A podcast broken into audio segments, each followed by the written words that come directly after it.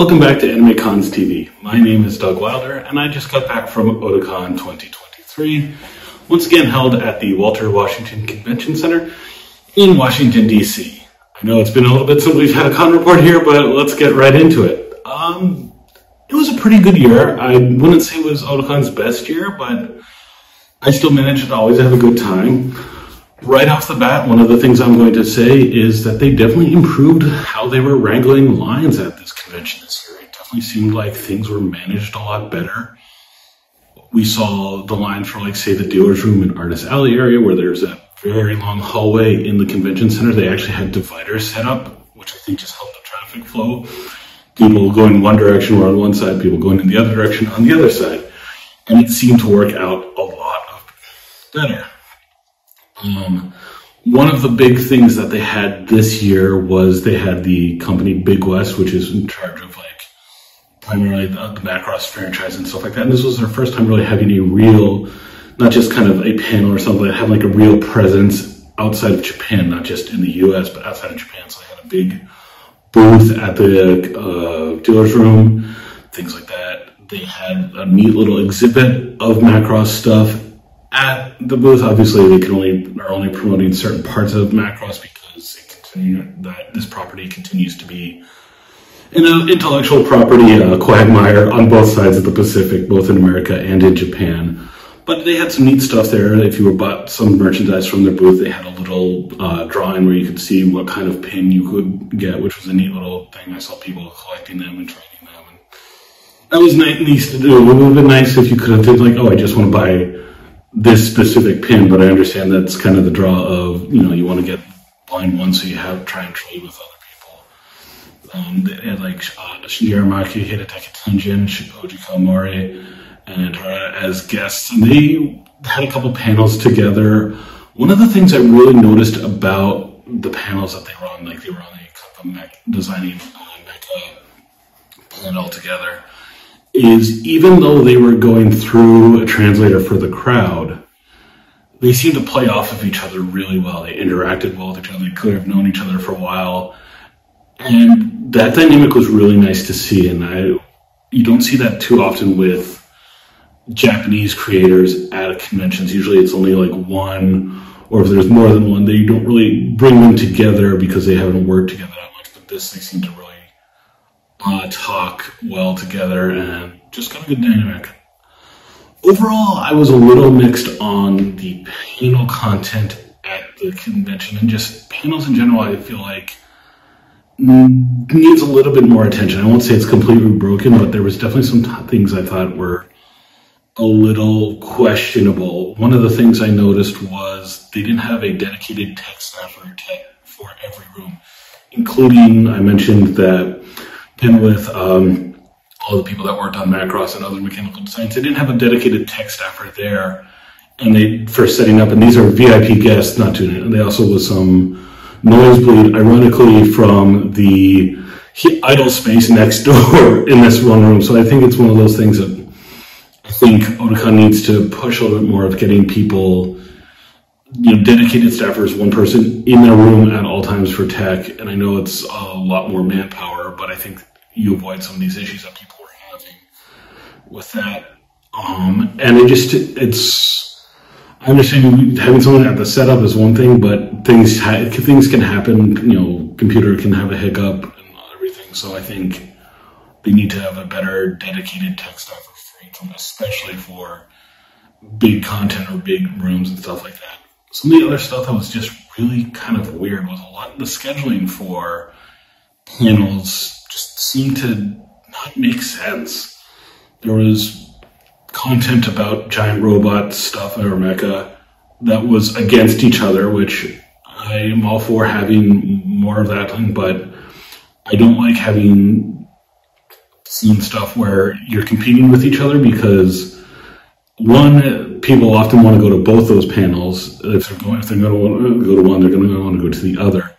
But also, then the people that aren't interested in that content that gives them fewer options of things to check out. We also saw um, Yuri versus uh, by Yuri and bike uh, characters panels against each other, things like that.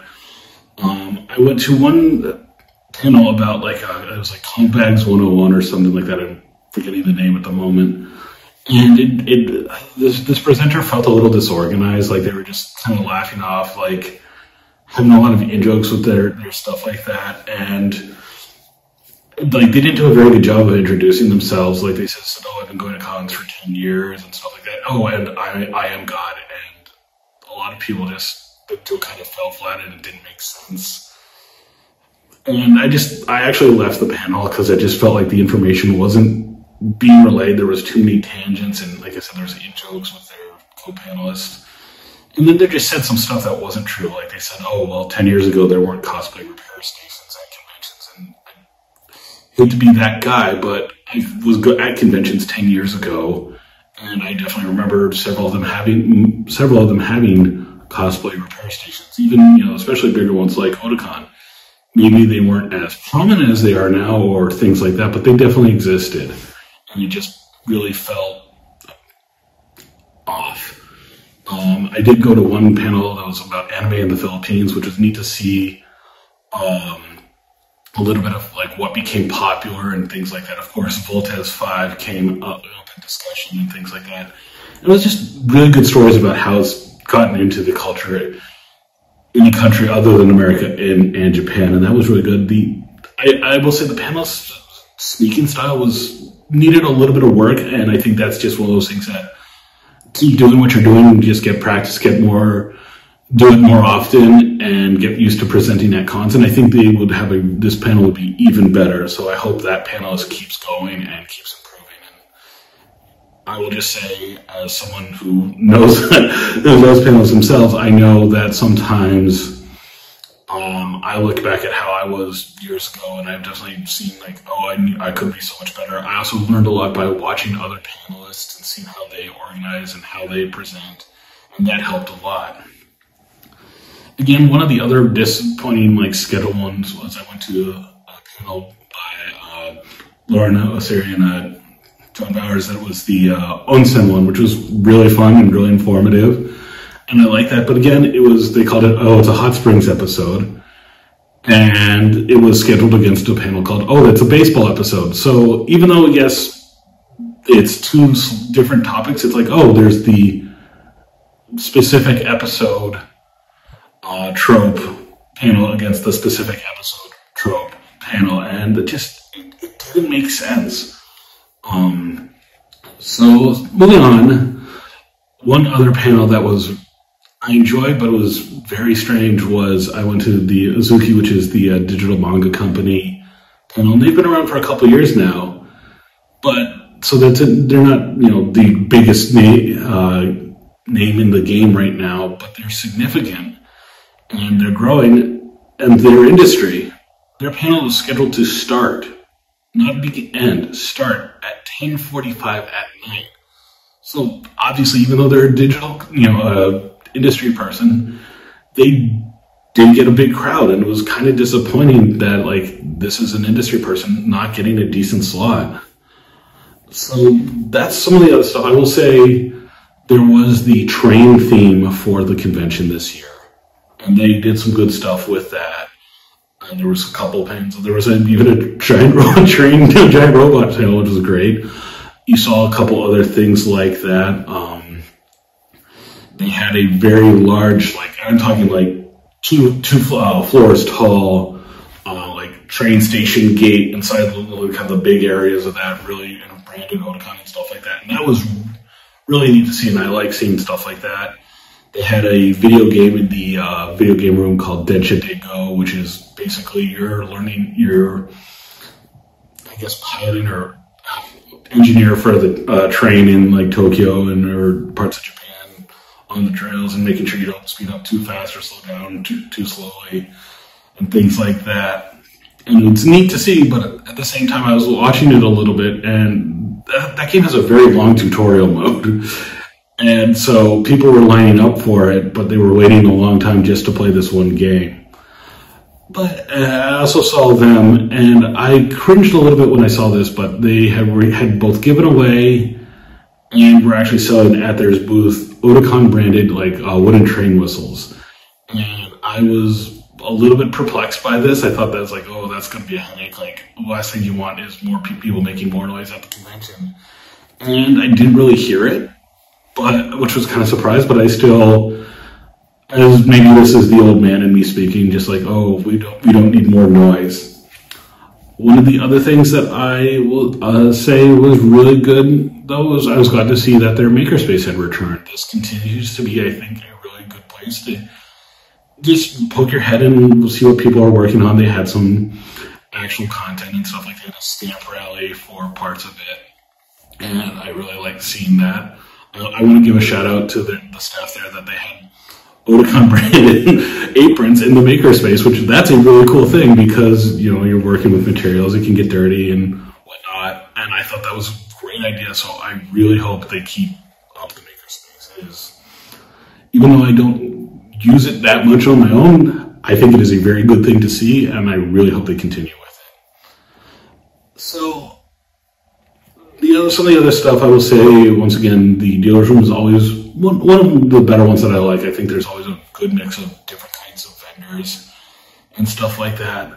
But I did see some things that were a little strange. Um, other conventions promoting at Otakon, they had a table and stuff like that. It was very weird that I saw some of them in the dealer's room, some of them in the artist alley, and some of them even in the video game room. It's just it seemed very weird. I kind of wish they would just pick one location and stick with it. I, ideally, I think in the room, there's there is enough space that you can do a good designated con row like that, but kind of keep it really consistent there because. I think if you have some, uh, convention promoting another event, saying, "Hey, come see us at Otakon," and you're trying to figure out where that con is having their table, when it's three different possible locations, it gets a little confusion.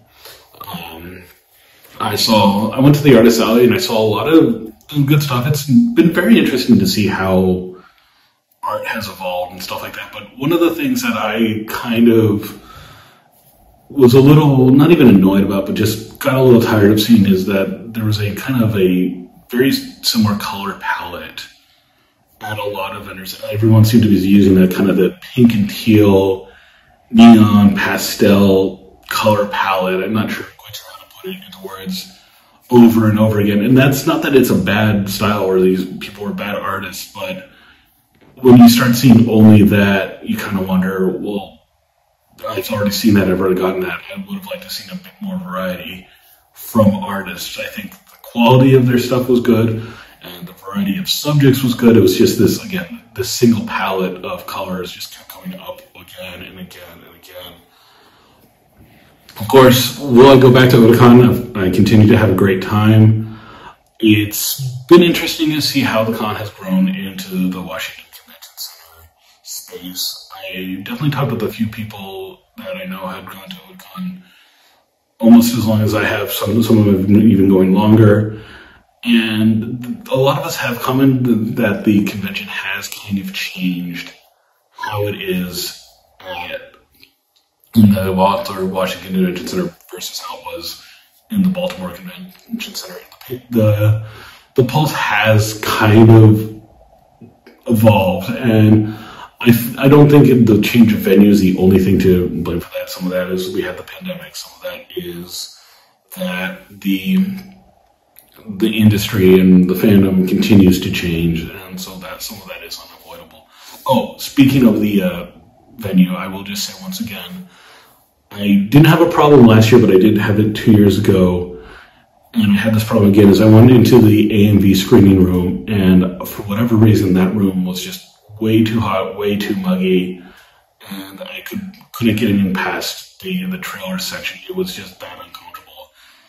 I don't know what they need to do in that room for that level of people, or if they need to just find a better home for it. I know that they have the AMV theater room where it's all AMV programming, but that room, they need to make that better. They need to make it like just blast the air conditioning as much as possible or something because that room got was so hot and it just wasn't flowing. And I really want to see them fix it because I do enjoy going to the AMV contest and where after 10 minutes they keep doing it.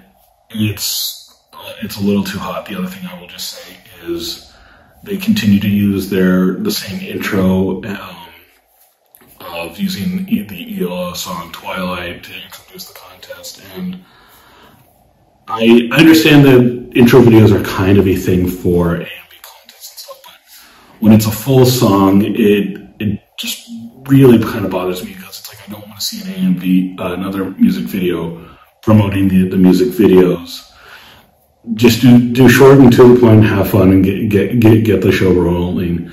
I think it's time to retire that. I'll be perfectly honest, guys. And I love AMVs at Otakon, but I think this is something that they need to move on from. Okay, now I'm going to really wrap up for real and say that I did still enjoy the convention. I still had a lot of fun, and I will be coming back next year. You guys can't keep me away. I, I have a lot of things but last, I'll just close out. I was able to take some time during the convention and interview the convention president and talk a little bit about how Otakon has evolved and how things are going, and how they're feeling about this year and next year and stuff like that. So well, I'm going to wrap up here and just say thank you guys for watching. Let us know what your favorite parts of Otakon was or what you're hoping that Otakon will do in the future. And we'll see you guys again soon.